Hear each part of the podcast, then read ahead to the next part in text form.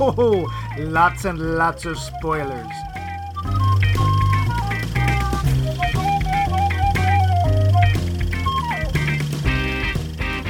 Imhotep, Imhotep. Everywhere I go, the people are chanting Imhotep. Those wacky undead ancient Egyptian kings. When will they just lay back and eternally rest? Am I right? Well, not this week, that's for sure, because the mummy is back. Well, he's not really a mummy in this one. But man, has he got problems. And they're rock sized, big rock sized, king sized, rock sized Scorpion King rocks. Yes! Oh, and there's a kid. We'll have to do something about that. And we will, because we are Max Mike Movies. Continuing through the sands of sequels in our series, Leave 'em Wanting More, we run face first into the second in a line of mummy stories. The Mummy Returns! Well, we can't argue that. He certainly did. But did we want him to, or did we just think we did? That we can argue. But who's we anyway? We is the kooky coin collector himself, Mighty Mummy Max Levine. Kine, kine. Zoink! and I am the Scooby Snack of archaeology, minor minion Mike Luce. There's a sentence you won't find any sense in. Scooby Snack of archaeology. Uh, sure, why not? Yeah. Hey, but before we get too far into this densely packed authoritarian discussion, Densely packed. I'm densely packed. Uh, we'd like to remind you that you're that we're looking for your help. Yes, Max and I are considering doing a call-in show. Help us. Originally, Help us. they'll be back. Uh, there's a deeper. Uh, originally, we thought to do it through a platform called Clubhouse, and we might still do that, but we're looking into other options for those not so iOS inclined. Thing is, we'd like to know if you, our dear listeners, would think this is a keen idea, and if so, what kind of format you'd like it to take. Or do you prefer us utterly rehearsed and crisp like we are now? rehearsed. Our phenomenal lack of professionalism. Uh, I ordered. I mean, level of professionalism. damn. oh, Bumpy, you can edit that out, can't you? Uh, let us know, please. Edit You'll be Bumpy glad out. you did. And uh, we'll tell you how to do that at the end of the episode, although you probably already know how. yes. And uh, we did get one suggestion already, uh, or at least one person saying, "Yes, I'd like that." The person didn't tell us. Uh, oh no, we did, we got two. My sister was one, and uh, luckily, uh, Mr. Cheesehead was it? Yes, that's him. Uh, Cheese boy. suggested that we do Rogue Warfare three. Which, to be fair, Not out of the question, by the way. no, and it would in fact be my fault. Yes, it would be entirely your fault. yeah. But um, yeah, you know, there's trivia. Is there? The show. Hard to believe that a movie of this great significance would generate trivialities. And But yet- share them with us, will you? I will. Actually, there's not that much. Budget $98 million. Hey. Take a guess. Nope. Not even going to try. $443 million. Seriously. So this movie was a technically a success. Even Well, that explains that explains the third one. Uh, it explains the Scorpion King too, but there you go. Uh, yeah. Uh, just for comparison, the first movie had a budget of 80 million and a take of 416 million. So, um, Yikes. yeah. You didn't like it, but you saw it. People love them some mummies. yeah. Even though there aren't really any mummies. Anyway, that fight, you know the one I'm talking about. Ancient Egyptian ninja women beating the crap out of hmm. each other with Japanese weapons. Oh, the two yeah. actors, Rachel Weisz and Patricia Velasquez, did that themselves. They oh, trained for Oh, wow. months. There are no stunt people in that fight. Okay, that's pretty impressive. Yes, it is. To keep himself all nice and baby smooth, Arnold Vosloo had to shave himself twice a day. Wee! Movie magic! I assume you mean his head. no. Oh, No. he had to shave his little mummy, did he? Yeah, just we'll keep the crypt out of this. All right. Uh, this would be the beginning of Dwayne The Rock Johnson's transition out of the ring and into the bright, wonderful world of acting. Yes, a- fair- in a movie where he has no lines in English. Yeah, and actually later on, it's not even. It's not him. Uh, we're getting to that. Yeah. Uh, the effects in this film are not so stunning as they seem to be in the first movie. Yeah. Some of the reason for this was the rushed nature of them. The Scorpion King himself was only finished eight days before the release of the movie. Oh, you couldn't. You could have fooled me. Yeah, I mean, honestly, I thought it was going to be like a guy with one of those Halloween masks. It's, it's kind of like that. Uh, speaking of which, Dwayne Johnson and Brendan Fraser never met during the production of the movie because Yeah. of The Rock being fully animated arachnid thing. No one was used to motion capture his performance because I don't even know how you could do that. It is not even his voice during that fight, but that of a Brazilian rock singer, Max Cavalera. Because, I believe he is known as the Stone. Is he? Well, you can't prove he isn't. Yes, I think I can. nope, nope, it's impossible. Moving on. And in the I can't believe it, but I can believe it uh, subject matter here, Nefertiri was supposed to be Nefertiti, but because Nefertiti has the word tit in the middle of it, the producers changed names to Oh. avoid giggling from the target audience. No, Really? I'm not kidding. Oh, but Nefertiti is an actual historical figure. yes. I, I thought she was wasn't she married to King Tut? You know what?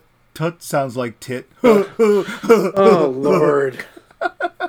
yes, Actually, we have to. You can have a kid climbing into a toilet, but we can't have uh, the word anything at all scatological. Yeah.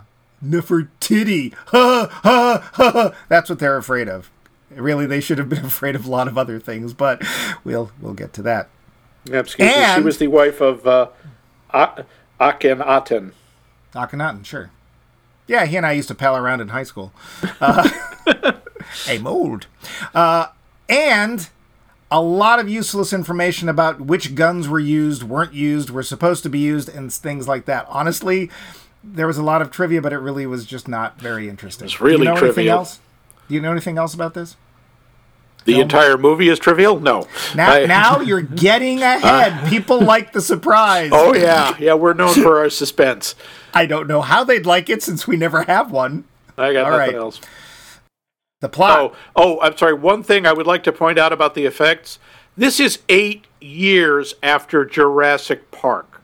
That's all I'll say when we talk about the CG. Jurassic Park had been around for eight years. Eight years, Paul. You know. Oh, yeah. Right. All right. okay. The plot. The plot. This is going to hurt. All right. It's 10 years after The Mummy. All is well.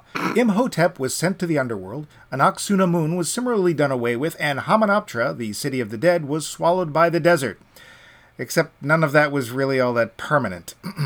Rick married Evelyn, and together, besides continuing to ravage, I mean carefully discover old ruins around the world and amass great wealth by selling all their ill gotten gains, I mean earning rich rewards from all the knowledge that they helped unearth. Um, where was I? Oh, right, they had a kid, Alex. He's 10, precocious, and honestly exactly like both his parents. But things are amiss because an Anck-su-namun has been reincarnated to look exactly like she did in the first movie. And there's this ruin with a magic bracelet apparently belonging to an evil figure from the past known as the Scorpion King. When the O'Connells find it, young Alex accidentally snaps it onto his wrist, which starts off the countdown to the rise of the Scorpion King, his army, and the end of the world. Hamunaptra has been found totally dug up, and the oddly cocooned body of Imhotep has been found. With the books of death and life, he is brought back so he can face the Scorpion King and rule the world. But since Alex has the bracelets attached to him, they have to kidnap him and rush across Egypt to get to the hidden temple first.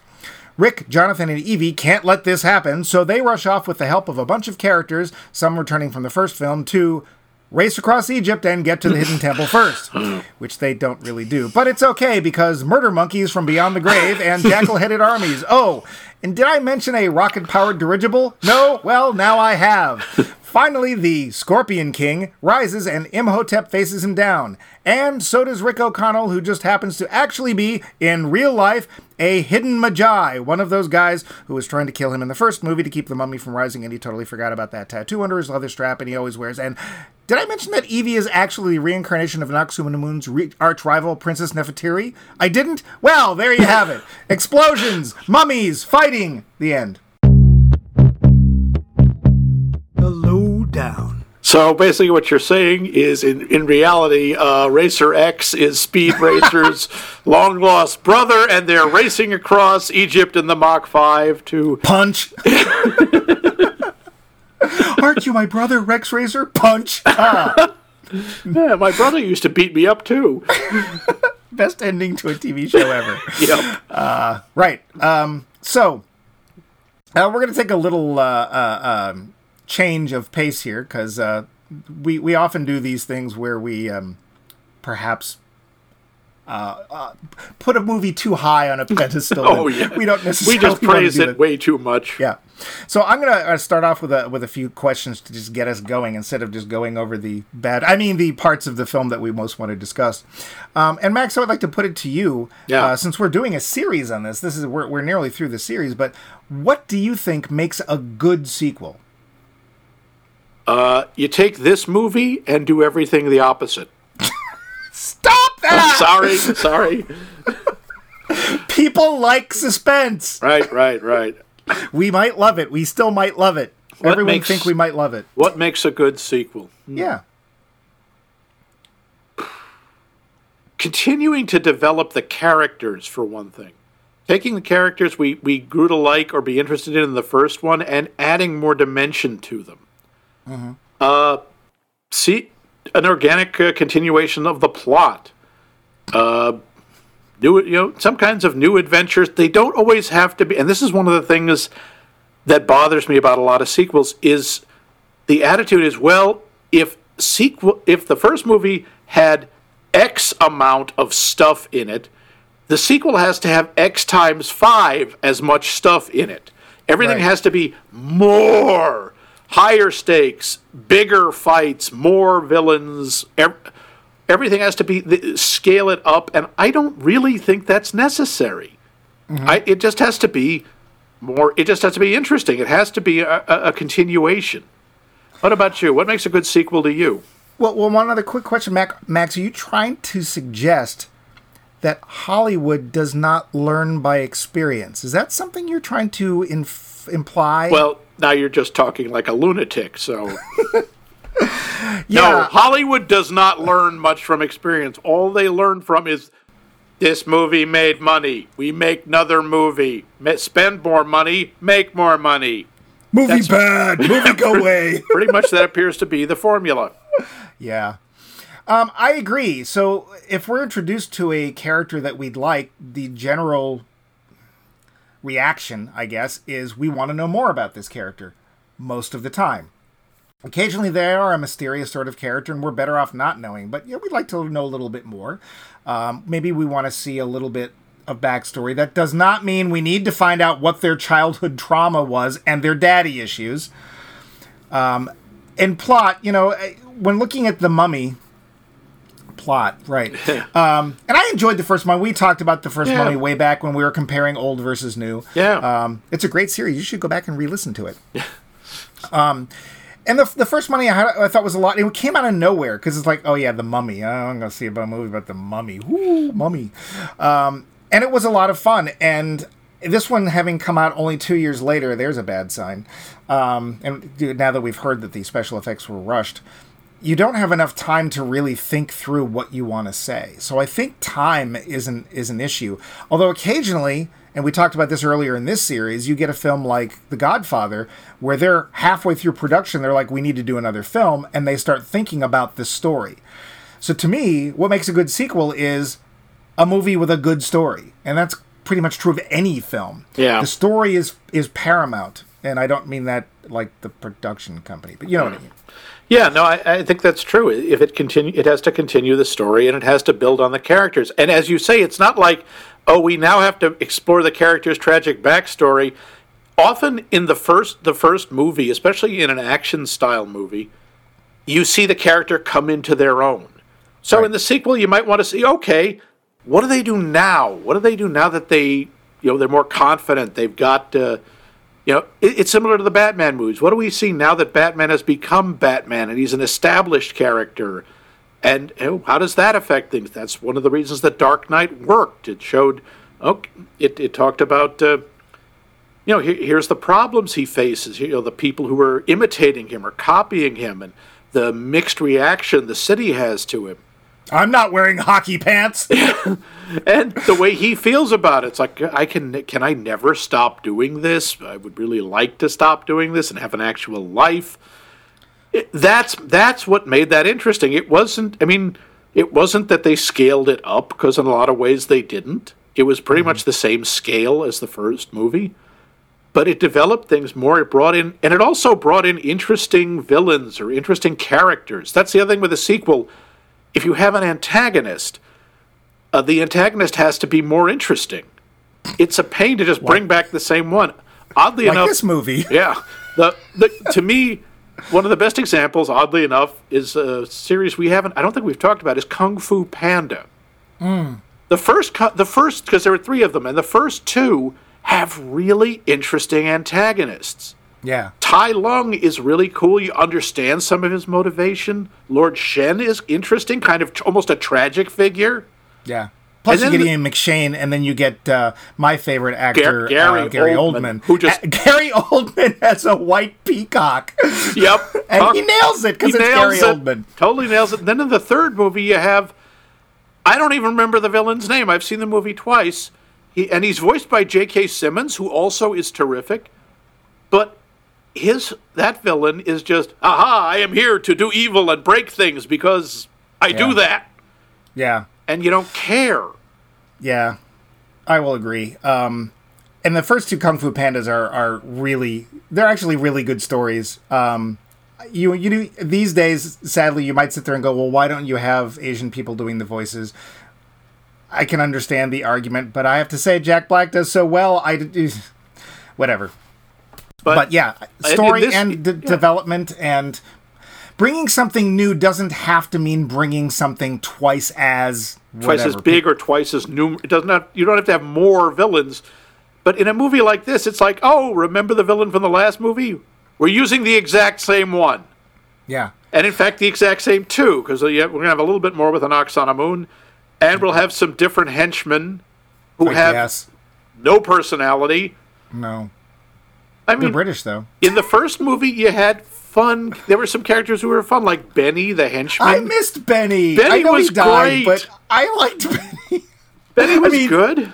Not eh, like like, but No. I, and know. the the competing archaeologists it was like all right these aren't bad guys they're just you know competing they're st- th- these guys are pretty interesting look this guy's a scholar and this guy's a cowboy you know these guys at, at least you're like all right they're kind of fun and now it's like hi jonathan has lost any credibility the the goofy brother-in-law I'm sorry. Did the- he have any? in the first movie he was largely comic relief but he was also kind of shrewd and cunning and he knew how to get out of situations that he kept getting himself into. And in this, he's basically Shaggy, you know, zoinks! I was thinking Jerry Lewis, but Yeah. okay.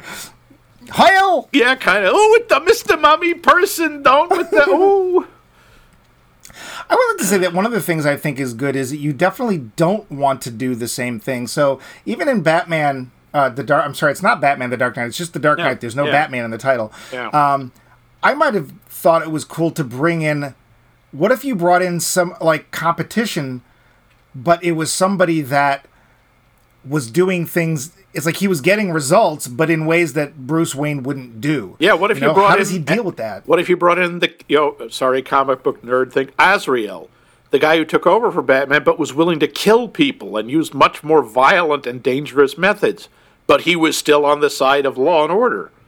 I think that's what we want to see. Is we want to see that um, the character develop, but we also want to see how the character or characters react to different situations. Yeah. we already know how they reacted to the first one, so we don't need to see them react to Arnold Vosloo again, uh, so, oh, who admittedly is not a mummy in this. I mean, he ki- he has. It would take a scientist to. Um, so that's, some of the things we think would make a good sequel, um, which may or may not be missing from this film. uh, Max, what is the difference, do you think, between a sequel and a franchise? Yeah, we, we talked a little bit about this with uh, the Batman movies. That that's a little hard to describe. A sequel, I guess, is Like, A does it take natural three ex- movies? Or hey, that's hard to say. I mean, when you have things like, say, Lord of the Rings, are those sequels? But really, when you think about it, the first those three movies are one movie, just cut into three pieces. And you know, The Hobbit is a quarter of a movie stretched out into th- Uh. five or however many there were. I, I would like to. Uh, I beg to differ here. The Hobbit is a book. Yeah, There is true. no movie. Oh, it's just a book, and it's a very good book. Um, and is it's different. It's also a cute animated uh, special by Rankin Bass. Yeah, for its time, for its time. Yeah. Uh, it, it is a it is a different tone from the Lord of the Rings, but Yep. it is a book. It is not a movie. Ah, it has oh, never been a okay. movie. Will never Okay. be a movie. It's okay. shh, shh, shh. It's all right.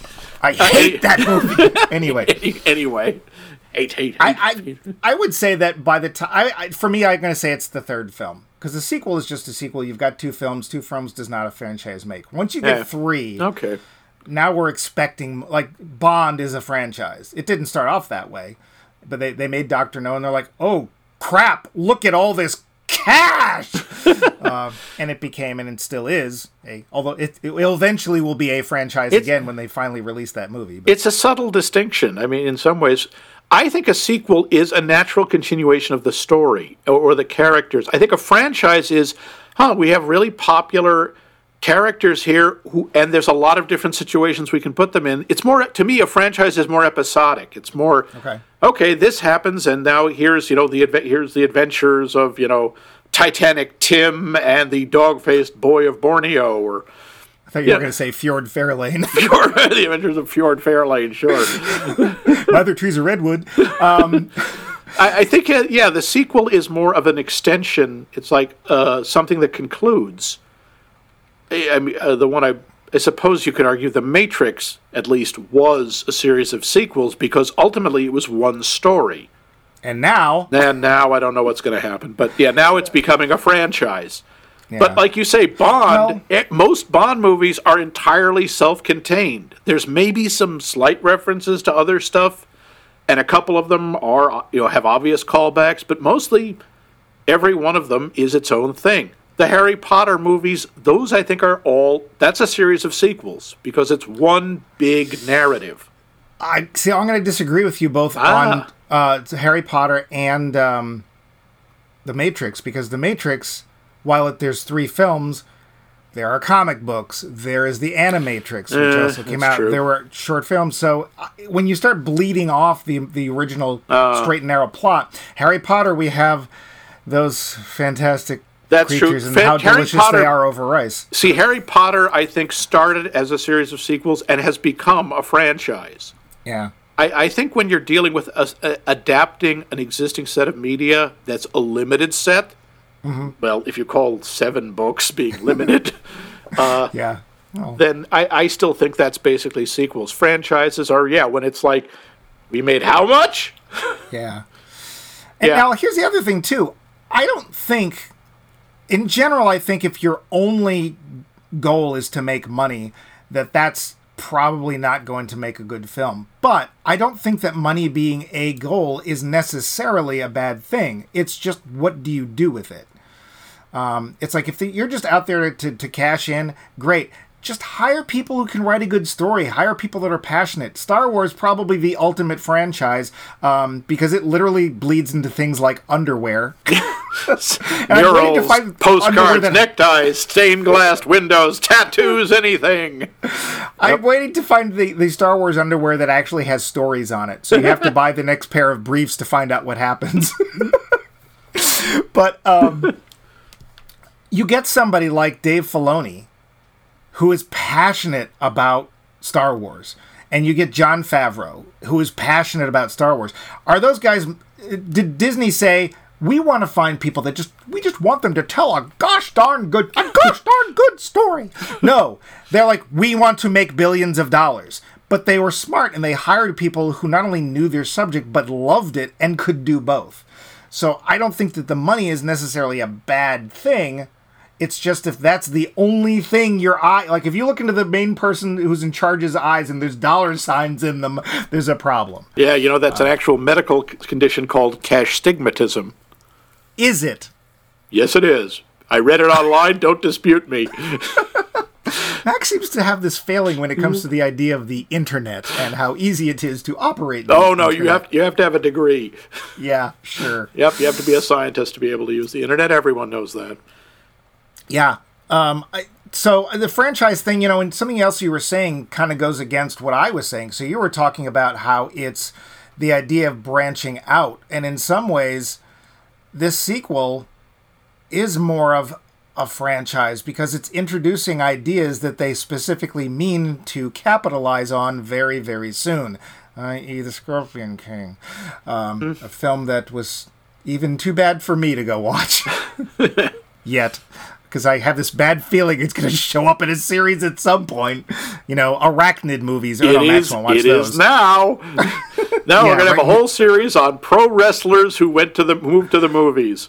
We're going to watch Hulk Hogan's Mr. Nanny. We're going to watch that John Cena firefighter movie. I mean, I actually liked Rowdy Roddy Piper. I was surprised he never did another one. Because I, I, mean, they live. I, I rewatched They Live not that long ago, and it was actually kind of dull. But he's fine. He's a total natural. I don't think of him as a wrestler. He's just a big guy, you know, barging his way through the film. um, he's fine. I don't. It, you know, whatever. But yeah, we're not doing that series. I don't care what Max says. We're not doing it. We're totally doing it. Edit, edit, edit. Where's that button? um, uh, and, what, what? Yeah. What else you got?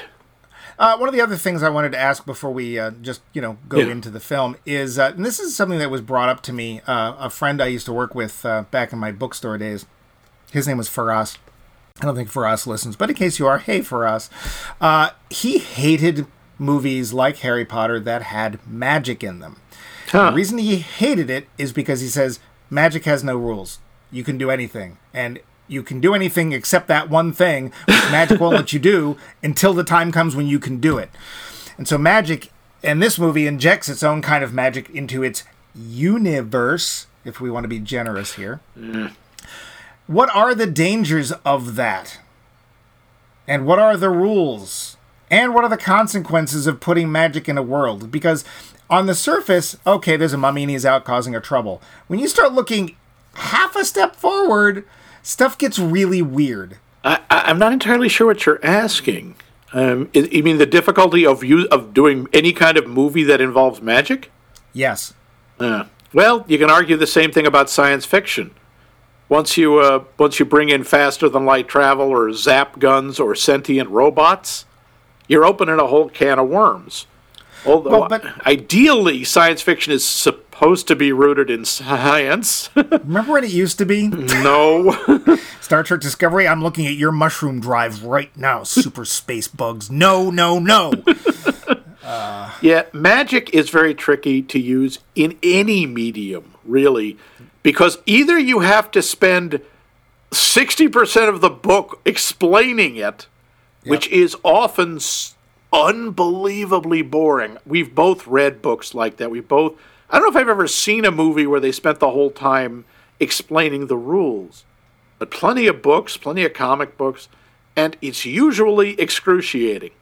You know, but I think it, I'd rather read a whole chapter on knot tying. yeah, it's pretty much the same thing.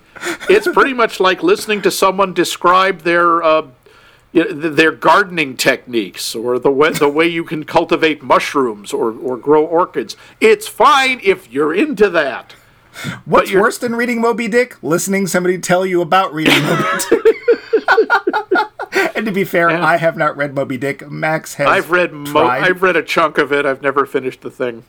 Farthest yeah. I got, I think, was about a third. But uh, not tying, yeah, Max. Just saying. Not t- no, no. I, I like movies that have magic in it, and I kind of like it when they try to establish guidelines because you have to have a frame. It's more interesting if you have a framework that you have to work within, even mm-hmm. if it's things like, well, this magic only works at night, or mm-hmm. the magic in Harry Potter only works if you have your stick. if you don't have your stick, you can't do magic, because that yeah. makes perfect sense. Um, sure. Yeah, yeah. They they never point out, hmm, you know how we could fight these wizards? Let's release a lot of termites. Yeah. Burn all the trees. Yeah, yeah. But uh, yeah, yeah. Mag. Sorry, go ahead. I was going to say, well, the the other problem with magic is that, like, science in the real world, if you do this, there's an equal and opposite reaction to that, whatever that is. And magic is sort of like, nah, we don't have to do that. And then they tell you things like, oh, like Harry Potter. It's like, why don't you just conjure whatever money you need? Oh, well, you can't do that. Why? Stuff and reasons. they Uh, never explain that. Look, a Why- hippogriff. why can't you just conjure food? Why do you need to buy that? Oh, well, that's because Well, no, they, they they threw in something about that in the last book. You know, why can't you just conjure food? Oh, because it violates this thing See? I just made up because that hasn't shown up in the other six volumes and will never be mentioned again. yeah, it's Mm. and the other pro- the, the problem with magic is if you allow if you say okay these characters can do this. Oh well by inference that means they can also do this so why don't they do that? Which it's Right. similar to the idea of you know why don't they conjure food? It's like all right so you can cure wounds by waving a stick at a body. Why does anyone have scars? Right. why i mean Well, we run into a, a problem in this very film that I'm sure there was this this big moment of tension and sadness when Evie died. I'm sure you felt that she was gone forever. Oh, I completely believed her. Oh, you've ruined the movie for everyone. I don't think I ruined it. Yeah. Um, yeah, because she dies and there's still, what, 15 minutes left, 20 minutes left in the movie? Right. Which brings up, by the way, another issue, but we'll get to that. Yeah. And, oh, it's okay. I've got the Magic Book of Resurrection Right here. right here, which, by the way, what happened to that book? There, I mean, my God. Oh, uh, Not to mention, Jonathan is an idiot. He's like, oh, I've got to get the diamonds. Dude, you have a book that can bring people back from the dead. How valuable do you think that is? yeah. Holy crap. And there's there's part of the rest of the rub if you will. They don't want you to think for a second about oh there's this magic that took place 5000 years ago that could co- literally conjure armies up out of the ground from gods. So anubis is real. Hey Yeah. if you take if you take that drug that sleep drug i'm just here to tell you that anubis is real. Um, what does that mean It's like, holy crap. So the ancient Egyptians were right? They were Yeah. the one true religion? Anubis, Osiris, Ra, they're all out there still because they're contra. And in fact, uh, what's his name? Oh, uh, uh, Arrow? Arrow, Arrowroot goes into uh, the temple and goes, Ah, the god Anubis has taken away my powers. For so, because. yeah And it's like, Ah, so he wants me Anubis. the Scorpion King, King as an immortal. So Anubis for- is, is there. He's a presence. He's real. You have actual proof. Yep. Like that doesn't change everything. Yeah. And okay, and y- and if you want to take it a step, of course, you know the sun and the dung beetle is real too, right? Because that's Sure. Uh, the heck with space. Um, this also says, okay, that must mean, according to the mummy, that the only religion that's real was the Egyptian one. Everything else has now been proven to be fake because we have this. Here, here's Anubis right Well, here. We don't know that. The Norse gods could be real. Nobody's praying to them. We're not in Scandinavia. The Greek gods could be real. We're not over in Athens. We don't know. See, because they don't have mummies. If they had mummies, I mean, maybe But- maybe they're all geographically specific. Maybe they're eh, anyway. Yeah, and uh, people could step in at this point and say, "You're you're thinking too much. Just enjoy the film." And it's like when the film doesn't take you away far enough, and you've got something to do while quote unquote action is going on. This is what happens.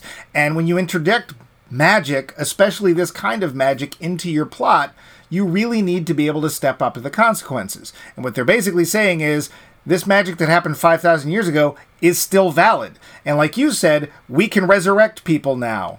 Because apparently that's a thing. There doesn't even seem to be a back a downside to this. Because they bring Evie back and she's fine. It's not like, oh, I am now haunted with it. No, because she well, actually, the the actress Rachel Weisz was wise enough to not show up for the third film. Yeah. Uh, she'd had enough.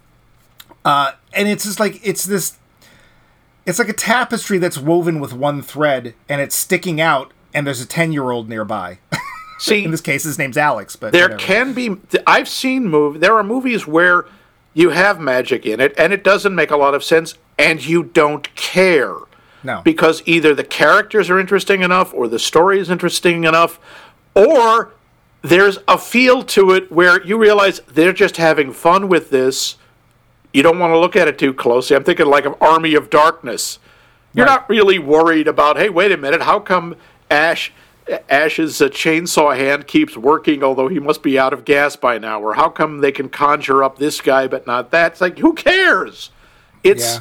you're not. They make the attitude of the movie, the tone of the movie tells you, don't, don't worry about this. This we're supposed to take it seriously because Right. they explain it to us in very serious voices, and there's a lot of stuff where it is written.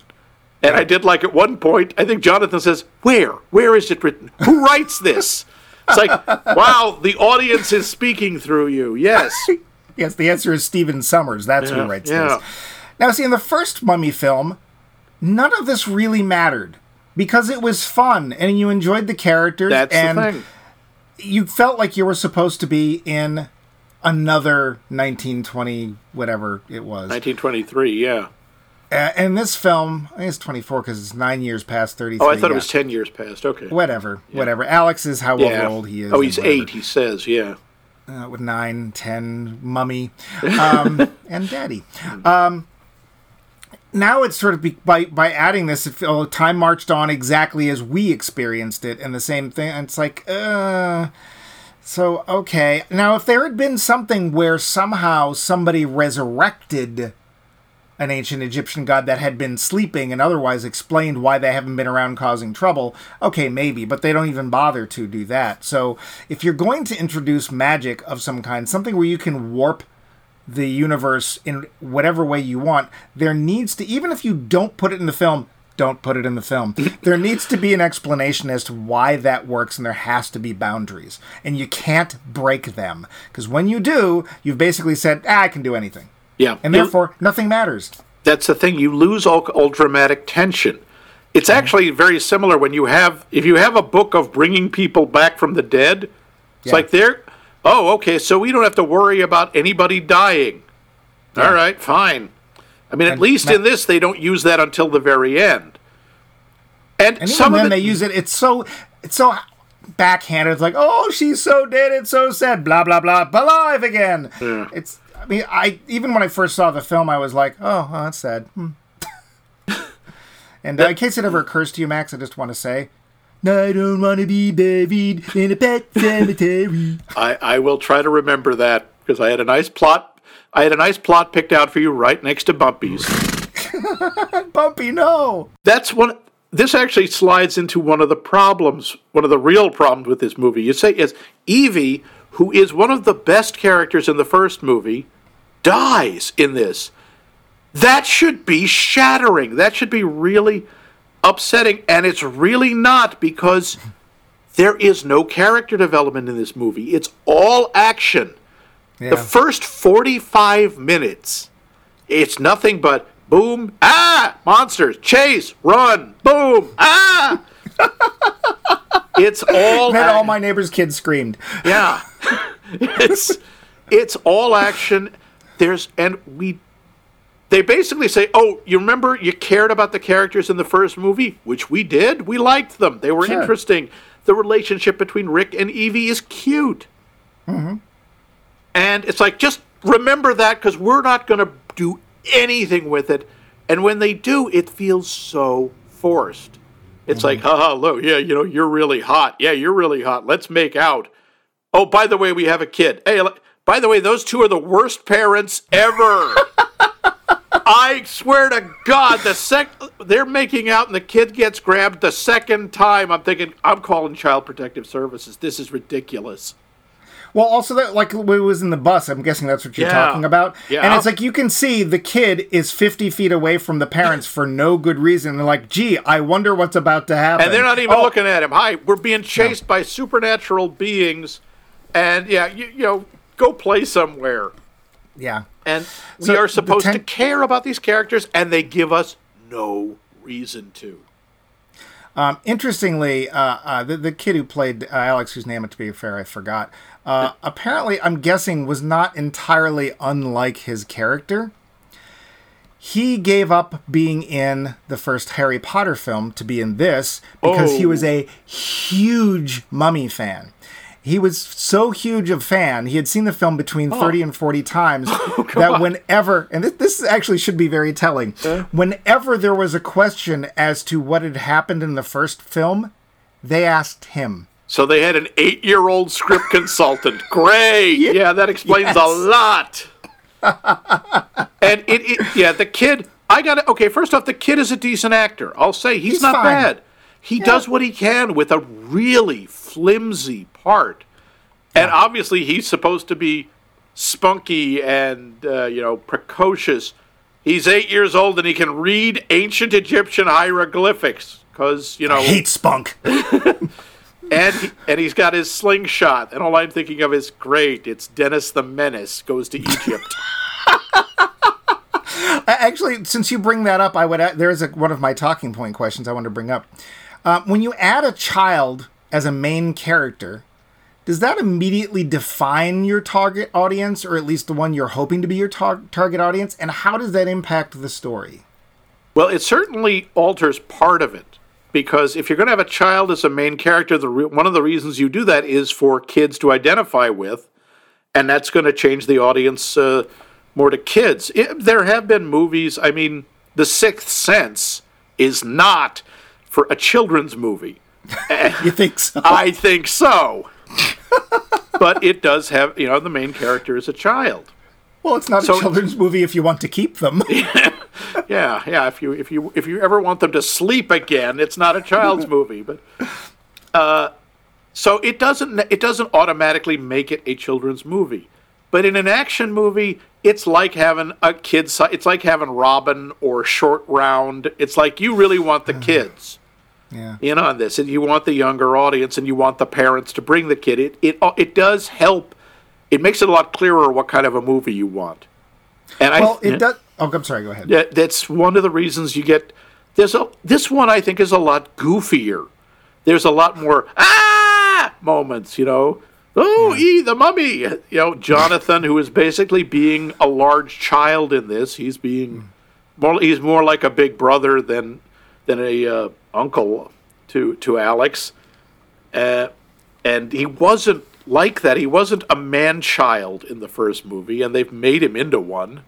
No, he was a drunk. Yeah, he was a, he was a drunk, and he was uh, you know very very into money, and you know just uh, having a good time and taking no responsibility.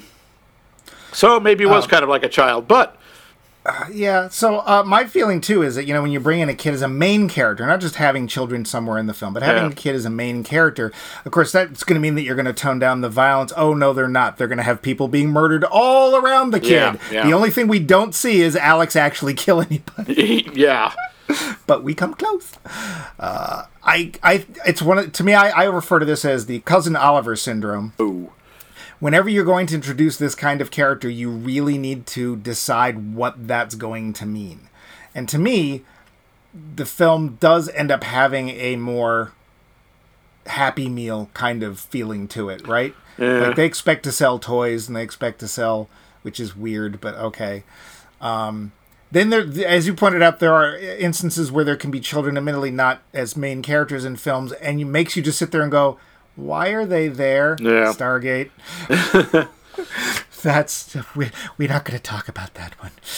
Um, I just think that when you add a kid, unless like Sixth Sense is a great example of how that is not a kids movie, but if you're generally adding a kid, it's going to temper your film or at least the way your film is perceived. And I don't think that the original Mummy film would have benefited in any way, shape, or form by having a child in it. Um, so, but hey, I brought up lots of stuff. Let, let, let, let you get you some of your notes. What, what what would you like to say about this film, Max? Except for the big, what you'd like to say about yeah. this film. Well, one of the things that kind of bothers me, and it sort of uh, relates to the idea of bringing in magic. If you're bringing in an- ancient mythologies or religion, it'd be nice if you kind of knew what you were talking about. Why? But Anubis is not a an evil god. Anubis doesn't have armies.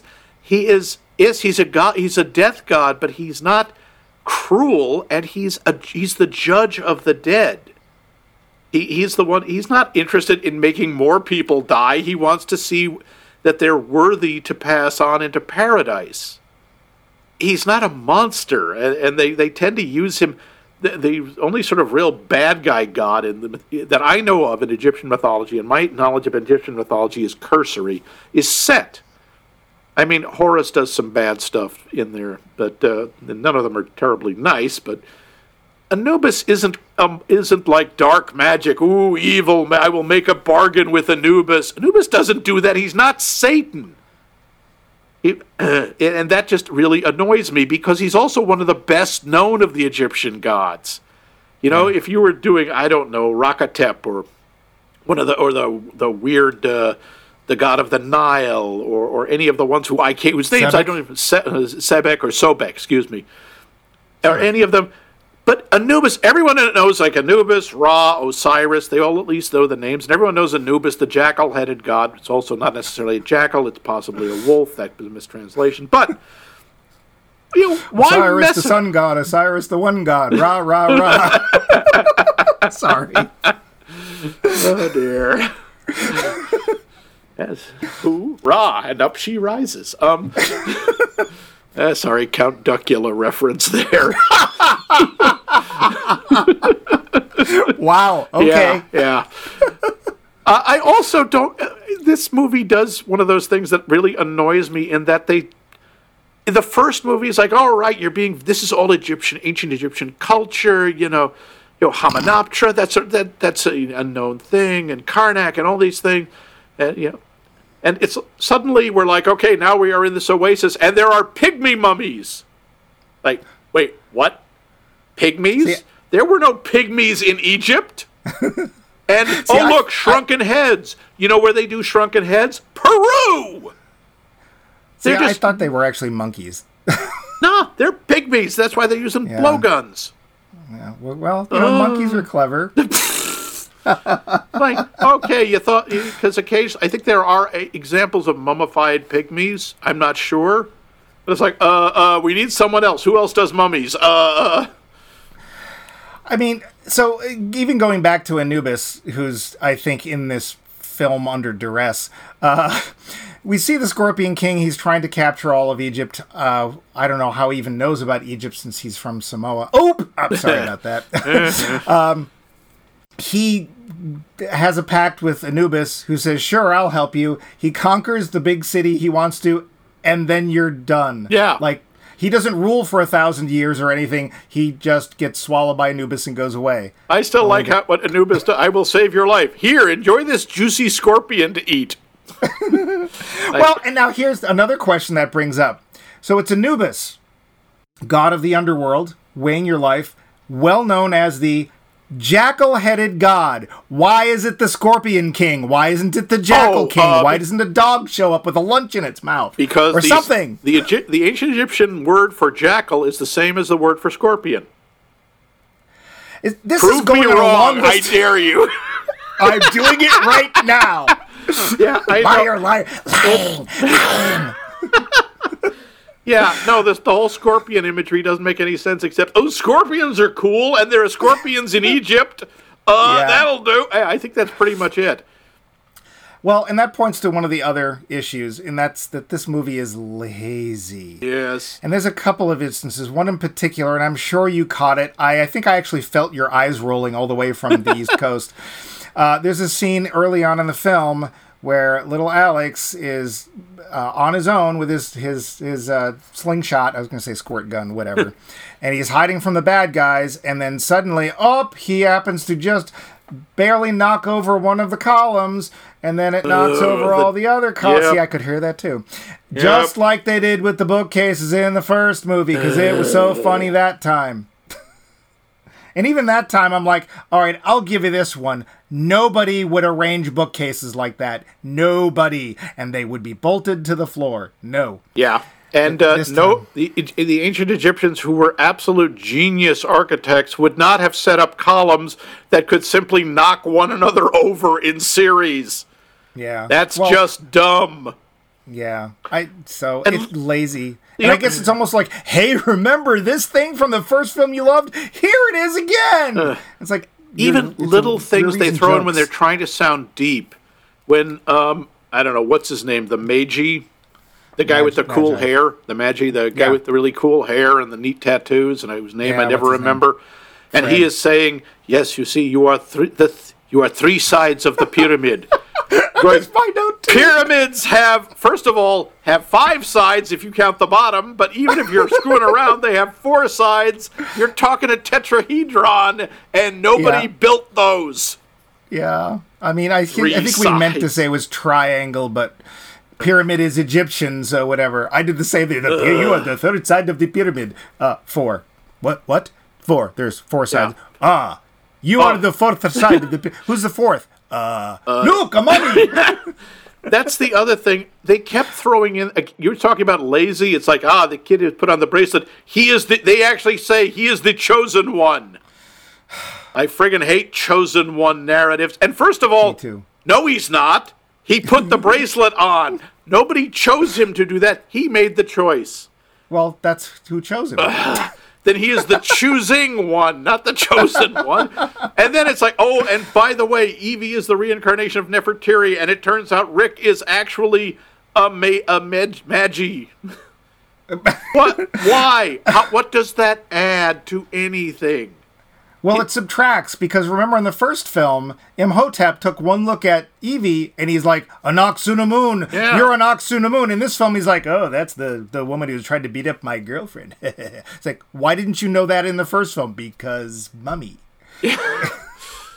I don't know. And they literally seem to unravel everything of the first film. So Yeah. we got rid of Imhotep. I'm surprised Benny didn't show up, honestly. Or heck, the four Americans. Why not? Um, because Imhotep, he's got he's gone forever. He's been subsumed by the gray liquid stuff thing and forever. Except now he's in a cocoon of resin for reasons. And Anoxuna mm-hmm. Moon, I'm back and I'm just as old as I was and I look the same and I'm the same actress because Yeah. And oh yeah, we, we have to get somewhere. Let's find a wacky character with an airship just like we did in the first movie. Only this one will let him live. The first movie, I had no problem with that because it was a British guy with a with a biplane. That's p- totally That would have fit, sure. Uh, he was a World War One flying ace who obviously had like post traumatic stress and never quite recovered from the war. And sure, why wouldn't he be in Egypt? A lot of expats went to the Middle East. And then there's well, Izzy, who, hi, I'm here for no apparent reason. I'm clearly English, and I have the slowest possible air vehicle known to man, a dirigible. That I made out of raincoats that I put together with tree sap and filled with a helium deposit that I found on the island Coconuts Gilligan.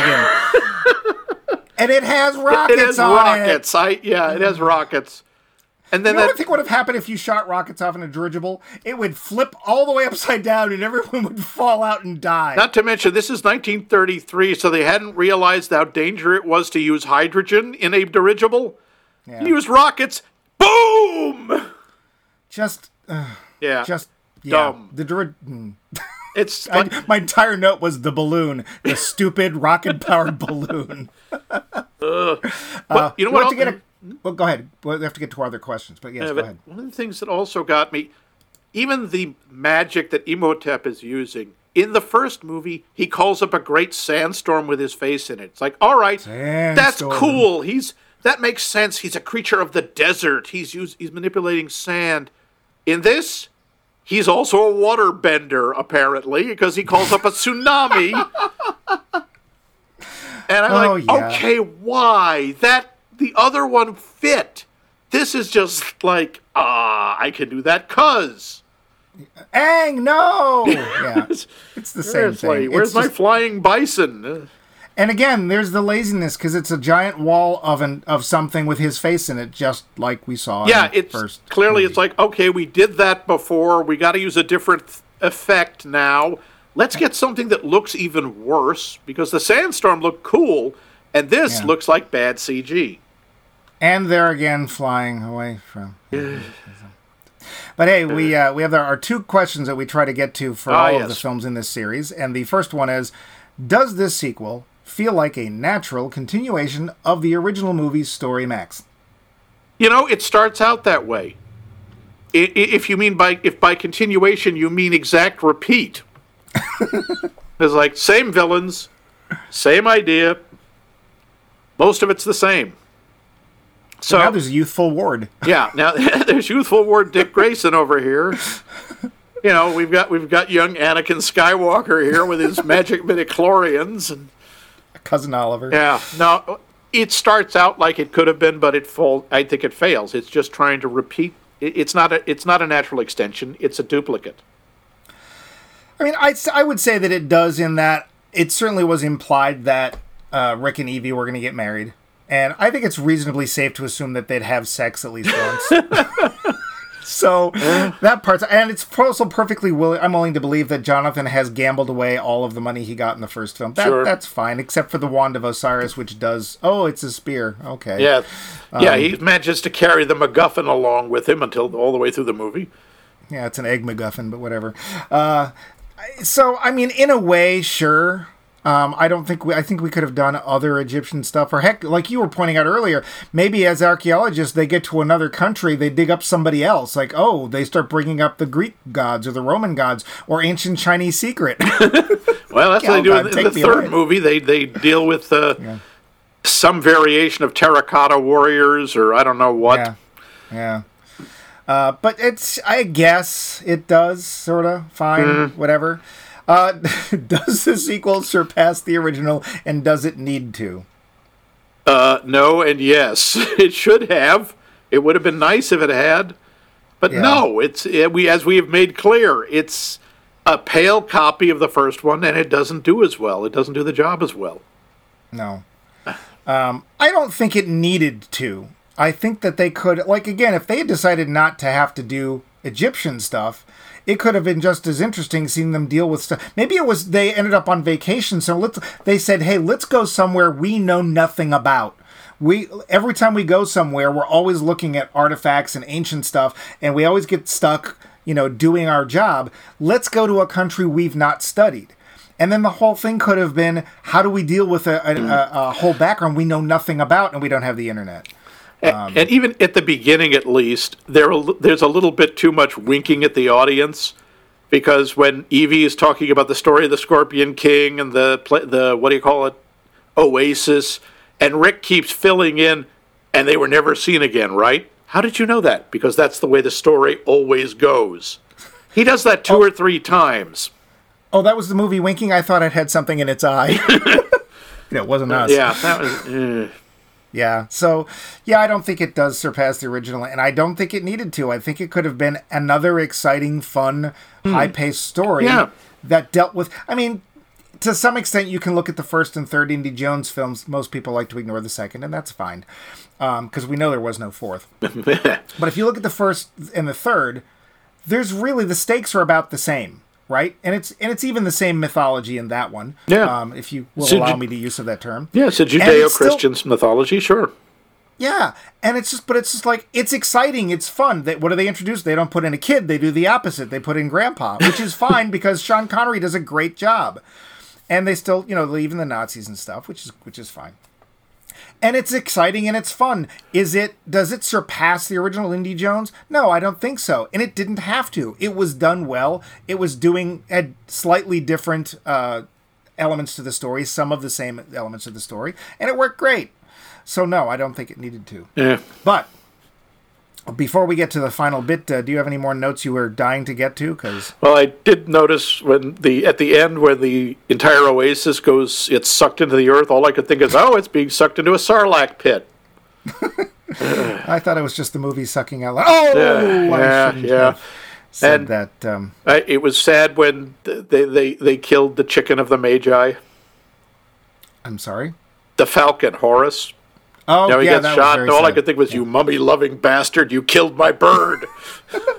You Federation bastard! You killed my dog. yeah. yeah, yeah. And Yeah. again, I, I do want to point out the Scorpion King. What the hell, man? What the hell? I don't know why they even said the the Rock is on screen. They made a big deal out of him being in it. He's on screen for a minute and a half. He has two lines, and neither of them are in English. And then he is an un, he looks like a bad video game cutscene.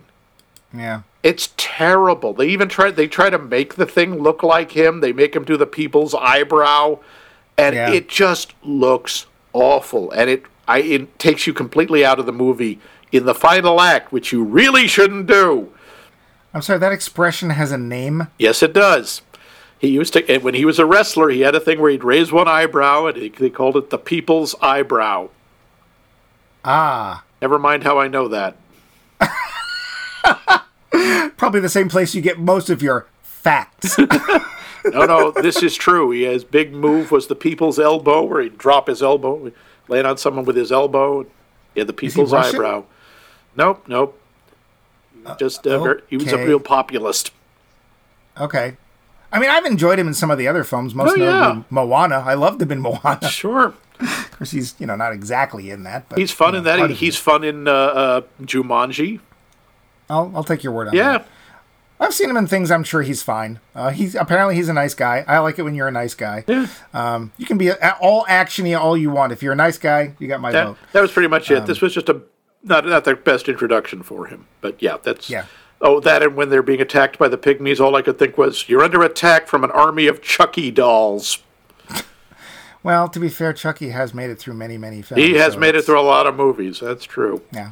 That's pretty Well, much we it. should. Uh, Yeah. We should. We should wrap up because people are going to want to know. Oh yeah, what did we think? The roundup. So, what'd you think? I, one of the things I did not mention so far in my assessment of this film or in my questions, it was boring. Yeah, I was watching this film. Now, to be fair, I've seen it before. I didn't remember all of it. I remembered parts of it. Uh, I forgot that uh, one of my buddies, Torquil from uh, um, Krull, was in this. Oh, okay. Yeah, he he played the the head of the British Museum or whatever, who's in all the robes and Oh, stuff. oh, right. Okay, okay. Yeah, Alan Armstrong, I think is his name. He spells Alan really strangely. It's A L U N, but whatever. Um, uh, he was one of my favorite characters from a dreadful, although I love it, fantasy film called Krull, which we talked about way back when. He played Torquil, the Master Thief. Okay. Uh, it's dull. I'm sitting there watching this, and partially because they redo. Okay, here's a big battle with all these army guys that you can tell aren't real out in the desert. Well, we saw that. And the one thing that was really annoying is that the Medjai actually beat the army of Anubis, and the only way that the movie can think of to come up with more stakes is to go, "Oh, um, Here's there's a, another Here's one." a bigger army of Anubis. I was like, okay. And also, the first time Arm- uh, Anubis's army shows up, they're all these sleek, kind of cool, muscular dog guy things. And now, for reasons we don't understand, they're all like desiccated and coming apart. Mangy. And it's like, They could have brought. Yeah, I thought, oh wow, maybe they're going to talk about. Oh, it's been so long, or Anubis's power is waned. Nope. It's just that's the way we rendered them. no. And like, I guess, like, what does Anubis get out of this? Eh, Nothing that I. Lots I of don't- dead. I don't know. I don't know. I it it was boring. Um, the I, the kid didn't bother me. The, he should have. Everything about that kind of character should annoy me because I hate precocious, smart kids. He actually did a fine job. I didn't mind him. Um, I, there's no character development. Evie and, and Rick are exactly the same. I actually didn't think Jonathan was was worse. I thought he was pretty much Jonathan. Um, I the the guy who's the Medjai. I don't whatever. We know nothing about him. We don't care. All of the the stupid coincidences. Oh, this tattoo that I didn't have in the first film because I was wearing a leather armband. That one on uh, it was from the orphanage. Yeah. Sure, because he looks like he was from Egypt, whatever. Uh, and and she suddenly, uh, uh, uh, Evie is Nefertiri, and she's, you know, it's two ninja bitches trying to catch up. using Japanese Yes, they're using instruments. Japanese. Ah! Yes, Japanese sai, which are defensive weapons anyway. Well, we'll get into them. They're blade breakers. Anyway, Yeah. yeah. right, right, right. I and and the, here's the thing I can't explain. I still like Van Helsing. I can't explain is- that either. There is no reason Van Helsing is a terrible movie. Yes. But for some reason it just it says, yeah, everything. And this film sort of it's it's like that they're too lazy to even do that. And I guess that's why it's this film's very lazy. Yeah. Um, yeah. What do you how about you? Yeah, that, that pretty much sums it up. I thought think the film is lazy. I think it's uninteresting. There are some some of the visuals are okay. The exotic locations look cool. I'm terribly impressed by Alex Alex's sandcastle building skills, where he can build an exact sand replica of Karnak or these ancient temples in like th- 15 seconds, and no one notices. Why didn't he just write the name Karnak? Yeah. yeah. Yeah. I don't. Yeah. I don't know. I was waiting to see him pee into the sand Yeah. and then make it, but you know. Yeah. Yeah. Uh, it's yeah. The characters we're supposed to care. They are basically yelling at you. You're supposed to care. You're supposed to think of these characters as parents, and all I'm thinking is, you guys don't act like any parents I've ever seen. Yeah. And it it's almost felt like they were babysitting somebody else's kid. Yeah, right? and it's a waste of some really good actors. You know, Brendan Fraser is not a great actor, but he can be, when he's given the right part, he's a lot of fun. Rachel Weisz is amazing. I've seen her do so many things she just disappears into. Yeah. Uh, I just yeah, this this movie is a waste of time. It's I, yeah, I I don't I think it didn't need to be made. but like me, you went and saw it when it came out. Yes, I did. I saw it in the theater. I did. same here. I honestly, I'll tell you one thing. I enjoyed this more than I enjoyed the Tom Cruise remake. Uh, see, that's one step I have not taken because there was nothing about that made me want to see it. Well, actually, that's not entirely true. There's one segment in there which I did like, and that's Russell Crowe as Mr. Hyde. Oh yeah, I think you mentioned. Yeah, that. he's He, he's Dr. Jekyll and Mr. Hyde, and when he's Mr. Hyde, he's actually kind of fun. Unfortunately, hmm. that's for about ninety seconds. That's that a- much fun. Yeah, that much. Well, uh, that would bring us to the end of uh, another episode. And uh, when we do that, we like to remind you, especially because we're looking for your input, about how you can get in touch with us Yep. through various means and electronic devicey thingies like email. You can email us at us at maxmikemovies.com, Yep. which implies that we have a website. Max, did you know we have a website? I think you're wrong. Uh, I hope I'm right because you're the one who does Oh it. yeah, It's maxmikemovies.com where all of our episodes are kept separately so they don't procreate. yes, we keep them all mummified carefully, so don't try to resurrect them. Don't say Imhotep. uh, but you can find all of our, our uh, series and episodes all kept nice and, and separate for you there, uh, all free. Uh, so go to our website and check those out, where you can also leave comments. Uh, we actually had a whole bunch of comments on the Darknet episode, which was nice. Oh, but by a bunch, to be fair, I mean, I think it was three. Yeah, well, but uh, not including our replies. But hey, three is nice. We like that. Uh, you probably have already found us on the podcast. Podcap podcast podcast app of your choice. Podcap, a word that's coming. Trust me. podcast app of your choice. Remember, rehearsed and crisp. oh yeah, Uh, I'm rehearsed. He's crisp. I'm crisp. Quake. And uh, you can find us through Spotify and blah, blah, blah, blah, blah. Yeah. And you can also find us on social media as long as that social media happens to be Twitter Or and Facebook. Mm-hmm. Facebook. Yeah. But we're not done. No. We still have some movies to go, Max. Yep. Uh, I think you have one more pick, don't you? Yep, I believe next week our option will be to take off and nuke the site from orbit. It's the only way to be sure. Yes, we're going to be to watching Aliens. It's the sequel to Alien, the singular. So you're saying is there's another one. yes, yes, there's another one. It's, it's the, So it's the sequel two. to the light-hearted rom-com romp that was Alien. So if you're interested in rom coms, romps, and aliens, you can join us next week. Yep. There's two.